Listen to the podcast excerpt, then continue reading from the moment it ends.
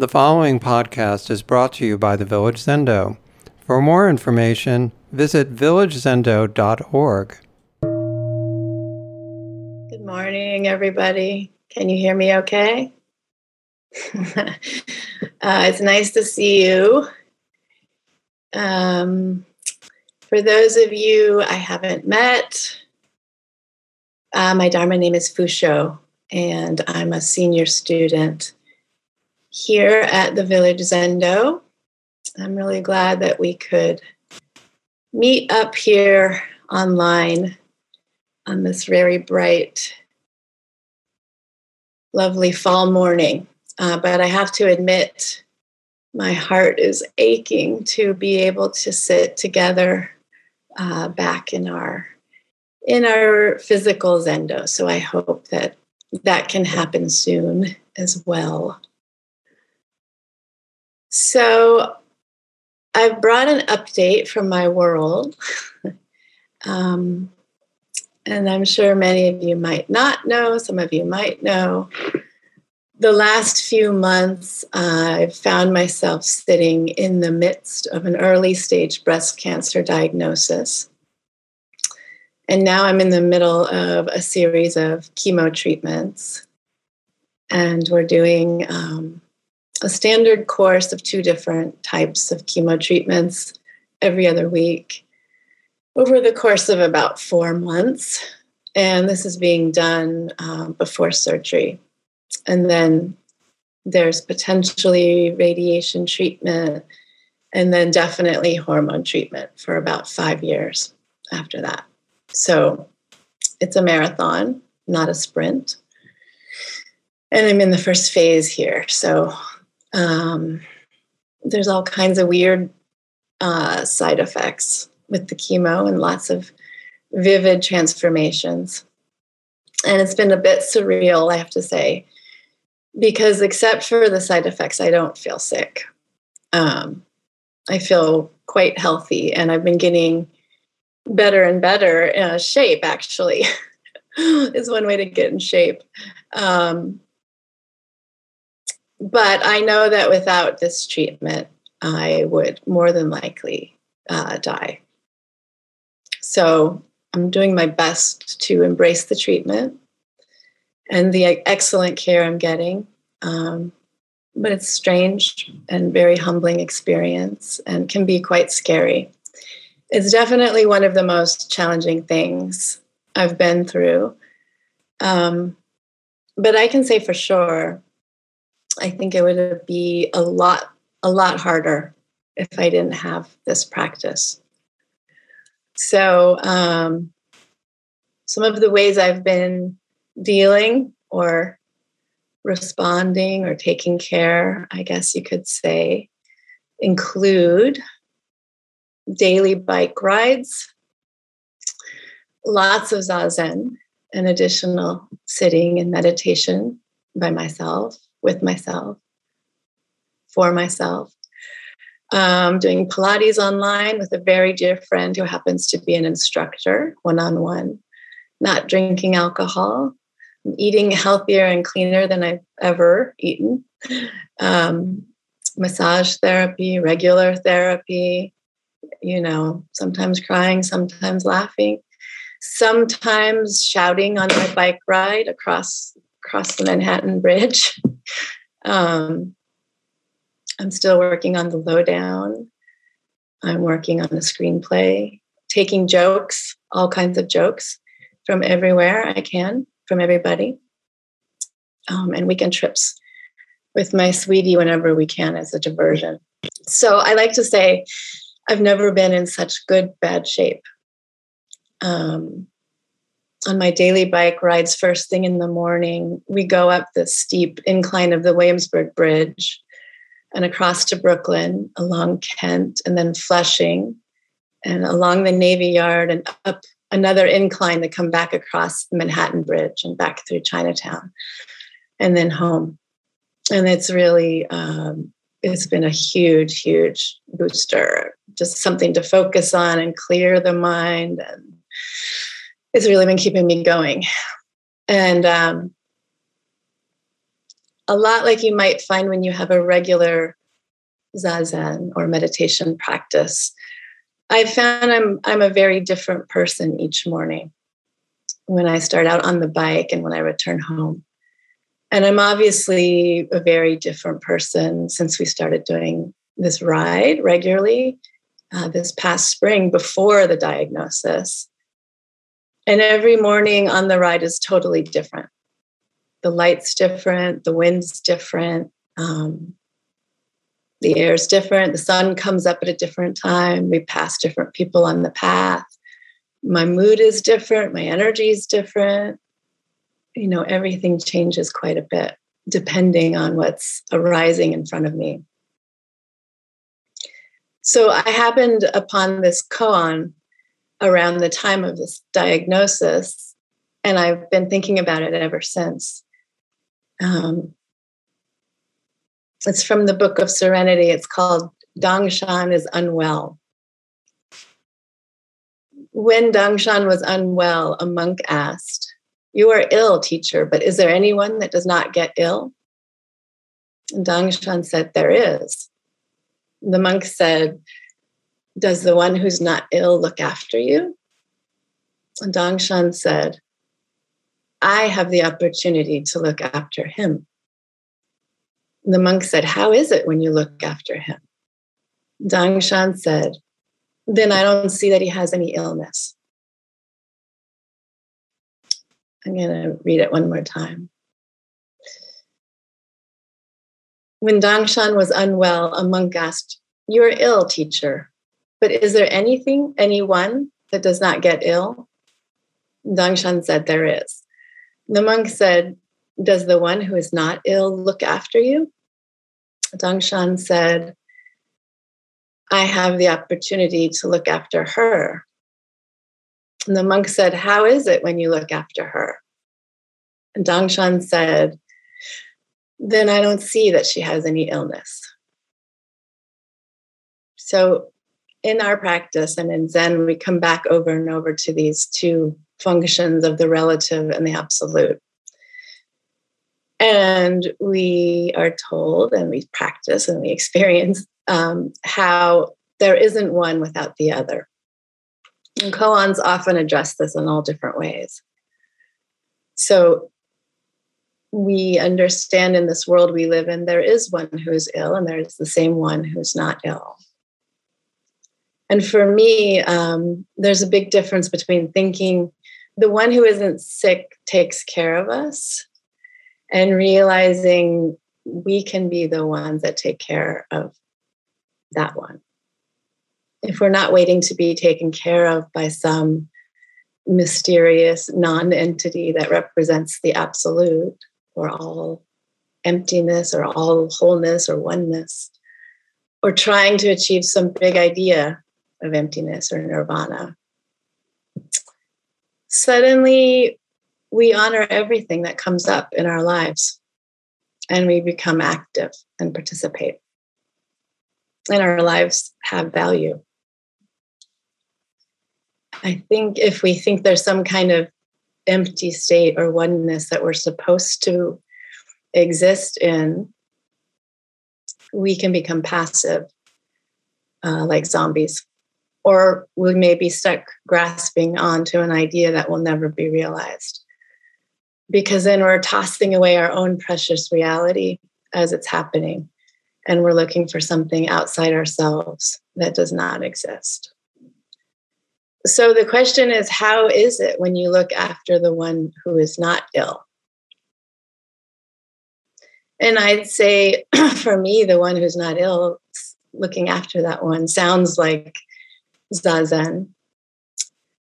It sounds like our everyday practice as bodhisattvas. In the commentary after the koan, it says very directly this is where everyday practice empowers you when you're dying. So, how do I take care of the one who isn't going through chemo? Or what is chemo practice? For me, it feels like the whole universe. Sometimes fear for the body, sometimes loving kindness for the body, following the breath, and being as present as I can as the IV goes in, listening to the nurses and doctors, seeing them as human beings, gratitude for the care I'm able to get, but also taking charge of it. Grateful for the support of my partner and friends and family, working on learning to accept support. Um, sitting with anxiety, of what comes next, sitting with foggy chemo brain because of the drugs, working to manage side effects. Sometimes just feeling horribly nauseous and mm, getting more and more winded on the bike, um, dramatically bald, feeling the fear of losing my fingernails and toenails. And then joyful when something makes me laugh or grateful when something tastes good. And i found quite often relief in being able to sit uh, with with it all and watch it shift and transform so using my practice and awareness to notice if i'm shutting down or becoming overwhelmed which helps me to participate however I can, moment by moment. And the story of the koan goes on to say that Dongshan also asked a monk, When I leave this leaking husk, where will you go to meet me? And the monk had no reply. and Dongshan said in a verse, Though the students are many, not one is enlightened. The mistake lies in pursuing the paths of others' tongues. if you want to be able to forget physical form and obliterate tracks, don't listen to me, but work hard to diligently walk in the void. Always a tough question. How do we diligently walk in the void? It can sound like something more complicated or abstract than it is. Walking in the void, taking care of the one who isn't sick. But uh, we start by sitting on the cushion. And Master Dogen, the founder of our lineage, tells us if you wish to attain suchness, practice suchness immediately. And that's simply by sitting with intention, we are actualizing our realization. And then we get up off the cushion and we continue practicing suchness throughout our day. So, ironically, I think the way we take care of the one who isn't sick is by being sick. But by doing it um, as much as possible without any sort of uh, extra ideas or resistance or clinging around that, because then it becomes something else, something that's happening in the moment that we can't name. And that's just arising and that we're responding to. I think working hard to diligently walk in the void can be the same thing as working to live a life that matters. Uh, in our recent study text, Instructions to the Cook, Bernie Glassman reminds us our Zen practice encourages us to embody the answer. You have to manifest it in your life, in your everyday relationships, in the marketplace, at work, as well as in the temple or meditation hall. And I'd add that you manifested in the midst of old age, sickness, and death. Glassman says, Our practice is about coming to the realization that all things are nothing but expressions of myself. And myself is nothing but the full expression of all things. And then it's a life without limits. Bernie also says at every moment, we simply take the ingredients at hand and make the best meal we can. It doesn't matter how much or how little we have, or how healthy or sick we are, I'd say. The Zen cook just looks at what is available and starts with that. How do we take care of the one who isn't sick? How about the one who isn't dying? or the one who isn't scared or depressed or joyful or happy. Bernie Glassman says, For the supreme meal, your own life is the greatest gift you can receive and the greatest offering you can make. By being sick, by being sad, by being scared, by being brave, by being joyful, whatever it is, as it is in each moment. And the expression is unique for each of us. Not knowing what will come up, but honoring it and giving it compassion and care and fully experiencing it so we can be ready for the changing reality of the next moment. And we start by being present and taking care. Or as Joshin Roshi said the other morning, by radically guarding our attention. Our practice teaches us to pay attention over and over again, to come back to this moment, to notice that last moment is gone, and now we're here in this moment. So, huddling together around the altar or around the computer screen and sharing service positions as we perfectly, imperfectly offer ourselves in service is one way we do it. Chanting our morning gathas or our evening gathas. In our morning work gatha, we chant part of the Heart Sutra um, with the Mahaprajna Paramita Gatha. I found a translation from the Dalai Lama Gate Gate Para Gate Parsam Gate Bodhi Svaha Dalai Lama says in Sanskrit, gate gate means go go. Paragate means go beyond. Parsamgate means go totally beyond. Bodhisvaha can be read as be rooted in the ground of enlightenment. Thus, the entire mantra can be translated as go, go, go beyond, go totally beyond, be rooted in the ground of enlightenment. And he says we can interpret this mantra metaphorically to read, go to the other shore, which is to say, abandon this shore of samsara, unenlightened existence, which has been our home since beginningless time, and cross to the other shore of final nirvana, complete liberation. Another translation is going, going to the other side, blessed awakening. That's the simpler Zen translation. I think gate gate parsam gate gone to the other side is happening moment by moment. I'm feeling it in the extreme right now, um, as my current transforming is particularly dramatic. But sometimes on my bike ride over the bridge, I understand it as gone, gone, where am I now? Or gone, gone, let's see what's here on the other side now. And here we are already. So when we stop and allow ourselves to be still and present, the idea of where we are, where we're supposed to be, drops away. And our arrival in the new moment can be transformative.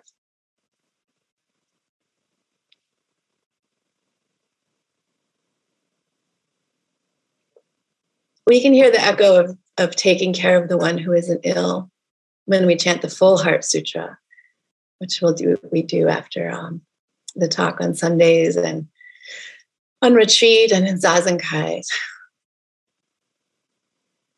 form is no other than emptiness. Emptiness no other than form. Form is exactly emptiness. Emptiness exactly form. No old age and death. No end to old age and death. In Enkyo Roshi's book, Most Intimate, she expresses this taking care in this way. She says, when we think of joy, we think of a buoyant, upward, moving feeling of delight, pleasure, and appreciation. We may associate joy with happy things, with falling in love, or with getting what we want. But actually, there's a deeper, more resonant, soulful feeling the joy of life, no matter what the circumstances. Of course, I wish I wasn't finding myself in these circumstances, but it doesn't change the fact that this is what I'm going through right now in this moment. And pushing it away or clinging to the horror of it doesn't help. Roshi writes that she believes it is our resistance to what is right here, right now, that blocks the natural flow of joy. She says you could even say that it is the search for joy that brings us to practice meditation. We might call it something else freedom from our fear, our anxiety, our obsessions, our sadness, or our grasping. Yet, if we go a little deeper, we may find that the key to our liberation from our fears is getting really close to ourselves, finding our own being deep within, the one who is not afraid, anxious, or grasping, the one who is simply here now, the one who spontaneously experiences joy in the ordinary stream of life. How do we get in touch with that deepest, clearest, most intimate self? Isn't it through the practice of stopping, breathing, bringing our heart mind back to this breath, this reality, whatever it may be? So here's my chemo Riding across the bridge, the path narrows, my chest heaves, my heart pounds. There's construction work ahead. Then, arriving in Chinatown. Where's Fusho now?